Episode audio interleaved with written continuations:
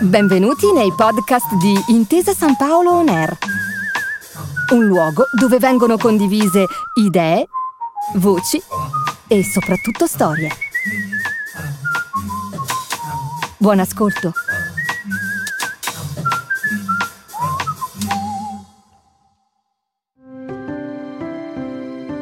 Benvenuti su Intesa San Paolo On Air. La crisi economica la congiuntura internazionale, l'impatto della pandemia Covid-19 nel mondo sono i temi di cui parliamo con il nostro ospite, che è Luca Mezzomo, responsabile dell'analisi macroeconomica presso Intesa San Paolo. Mezzomo, benvenuto tra di noi.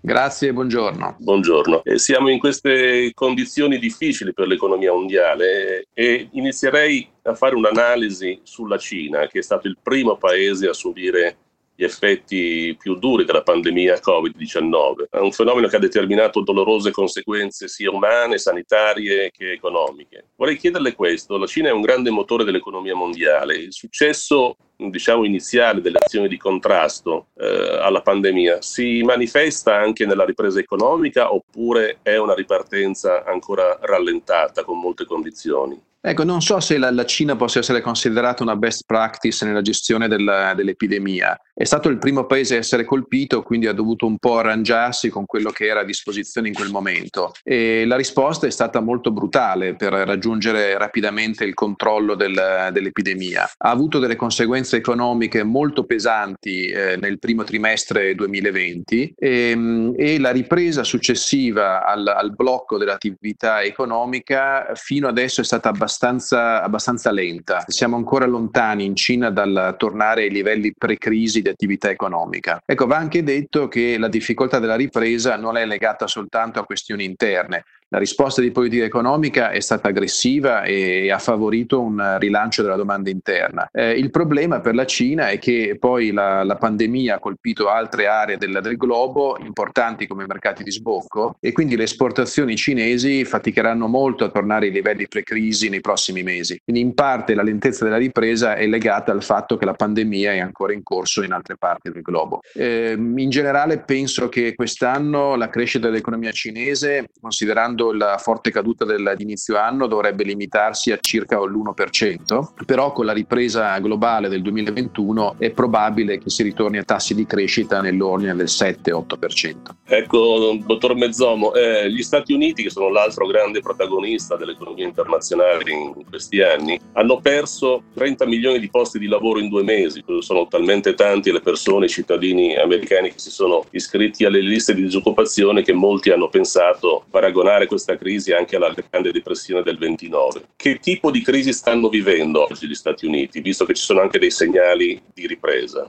In realtà direi che è una crisi fino a questo punto più blanda di quella che ha sperimentato l'Europa, in particolare la parte dell'Europa più colpita dalla, dall'epidemia fino a questo punto. I numeri clamorosi riguardo al, ai disoccupati dipendono anche dal fatto che negli Stati Uniti, diversamente che in Europa, la reazione del, del settore pubblico è stata quella di concedere sussidi di disoccupazione, quindi di alleggerire il costo del lavoro per le imprese, accettando che queste mettessero fuori dal libro paga i lavoratori e, e, e, concedendo quindi un sussidio di disoccupazione ai lavoratori. Molte di queste disoccupazioni è temporanea, ci sono delle stime che possa essere il 60-70% di disoccupazione temporanea e in effetti ci aspettiamo con eh, la risposta dell'economia al forte stimolo fiscale e monetario che è stato erogato dall'amministrazione federale e poi anche ovviamente dalla banca centrale per la parte monetaria, eh, un ritorno alla crescita eh, già nel secondo semestre di quest'anno e quindi un calo del tasso di disoccupazione verso il 7-8% già nel 2021 e quindi poi un ritorno verso il 4-5% nel 2022. Quindi direi questa non è una crisi eh, che possiamo paragonare a quella della Grande Depressione, è un caso del tutto speciale, quello che abbiamo osservato, un fuoco che dovrebbe divampare molto rapidamente e poi spegnersi anche abbastanza rapidamente. Ecco, Mezzomo, dal suo punto di osservazione come responsabile dell'analisi macroeconomica di Intesa San Paolo, può valutare come la battaglia dei dazi, che è anche una battaglia politica in questo momento, geopolitica tra Stati Uniti e, Cina, può deteriorare il clima economico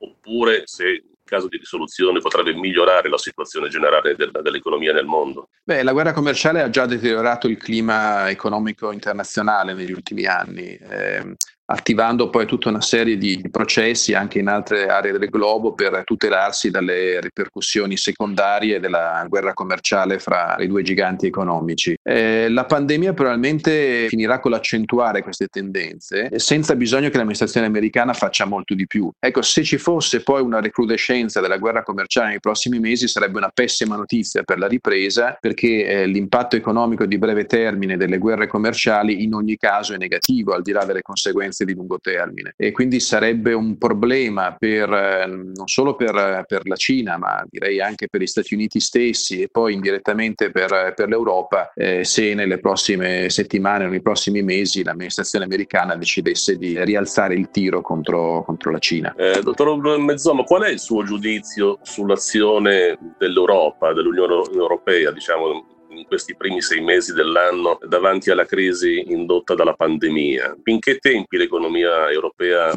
potrebbe diciamo, avviare un nuovo ciclo di crescita in queste condizioni? Allora, diciamo che in parte questo dipende da misure anche di natura non, non economica e se andiamo a vedere la gestione dell'epidemia, le esperienze nazionali sono state molto diverse come, come efficacia. Abbiamo del, dei casi di, di, gestione di grande successo come quella, come quella tedesca per esempio, ehm, che però non sono stati di per sé sufficienti ad evitare un impatto economico pesante anche sull'economia tedesca. È stato meno pesante pesante che in altri paesi, ma comunque significativo. Eh, quindi un, un, primo problema è eh, come viene gestita la, la pandemia e la speranza è che nel caso di una seconda ondata si sia imparato dal, dal, dall'esperienza della prima ondata epidemica e che la seconda gestione implichi eh, delle misure di contenimento più selettive che intervengono in una fase preliminare del, eh, degli episodi epidemici e non in uno stadio avanzato come è accaduto per esempio esempio in Italia nella, nella prima ondata. Questo già consentirebbe di, di, ridurre poi gli effetti economici di una, di una seconda ondata. Riguardo alle politiche economiche, eh, il quadro è abbastanza simile, eh, tutti i governi hanno adottato delle misure di stimolo fiscale molto aggressive eh, nei limiti del loro spazio fiscale. A livello di Eurozona eh, l'impulso fiscale è stimato attualmente in circa il 4,7% del PIL e dobbiamo aggiungere ehm, il, l'impatto degli stabilizzatori automatici che forse vale più o meno lo stesso nel, nel 2020. Eh, e in aggiunta a questo la Banca Centrale Europea ha favorito l'azione fiscale dei governi potenziando massicciamente i programmi d'acquisto, introducendone uno tutto nuovo che è il eh, Pandemic Emergency Purchase Program, eh, che adesso è dotato di 1.350 miliardi di euro, che sta dando un contributo fondamentale alla stabilizzazione dei mercati finanziari eh, nel, nell'Eurozona e alla riduzione dei costi di finanziamento eh, degli stati eh, che partivano con livelli di debito più alti. E quindi nel complesso direi che la risposta è stata eh, buona, eh, di dimensione adeguata alla crisi e probabilmente non, è, non abbiamo visto tutto perché ehm, a seconda di come si, si svilupperà la, la, pandemia nei prossimi mesi potremo avere ulteriore stimolo fiscale, eh, ulteriore utilizzo degli stabilizzatori automatici attraverso per esempio i sussidi di disoccupazione, la riduzione delle imposte eccetera e, e poi ulteriore stimolo monetario, quindi un ulteriore potenziamento dei programmi d'acquisto. Volevo chiederle ancora una cosa, dottor Mezzomo. Si è avuta la sensazione in questi mesi che mancasse o fosse, diciamo, debole un governo, una mano che governi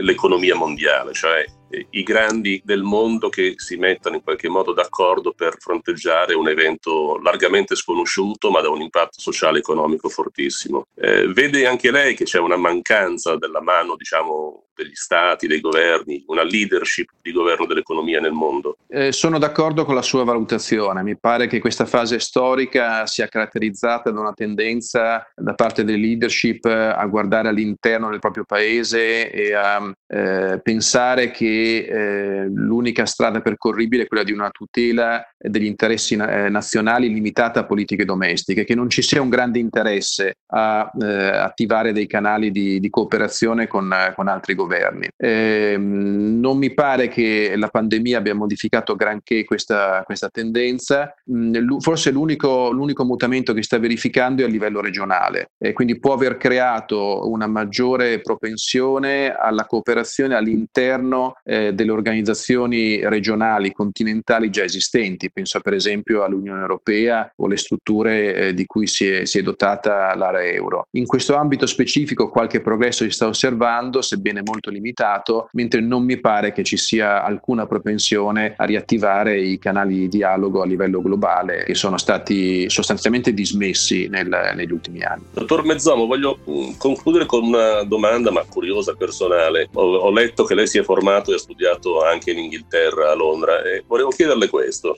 I cittadini inglesi hanno scelto di abbandonare l'Europa prima del coronavirus. Se ci fosse stata la, la pandemia, avrebbero cambiato orientamento, secondo lei? È molto difficile da dire. La mia percezione della campagna elettorale sulla Brexit è che è stata giocata su questioni che poco avevano a che fare con, eh, con l'economia e direi anche poco avevano a che fare con una comprensione dei meccanismi decisionali dell'Unione Europea e del ruolo che il Regno Unito aveva giocato e poteva giocare all'interno dell'Unione Europea. Eh, quindi eh, non è detto che la pandemia eh, o la, la, la, percezione del rischio della pandemia avrebbe potuto modificare questo ordine di cose. Purtroppo ormai il, il Regno Unito è fuori dall'Unione Europea eh, e adesso la priorità è quella di, di negoziare un accordo per eh, il regime post-transizione eh, che limiti per quanto possibile i danni economici che, che l'uscita potrebbe arrecare. Grazie, ringrazio Luca Mezzomo che è stato con noi oggi, responsabile dell'analisi macroeconomica presso Intesa San Paolo. Eh, saluto, grazie della collaborazione, dottor Mezzomo.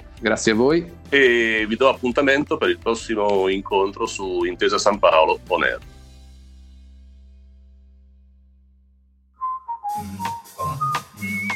Grazie per aver ascoltato i podcast di Intesa San Paolo On Air. Al prossimo episodio.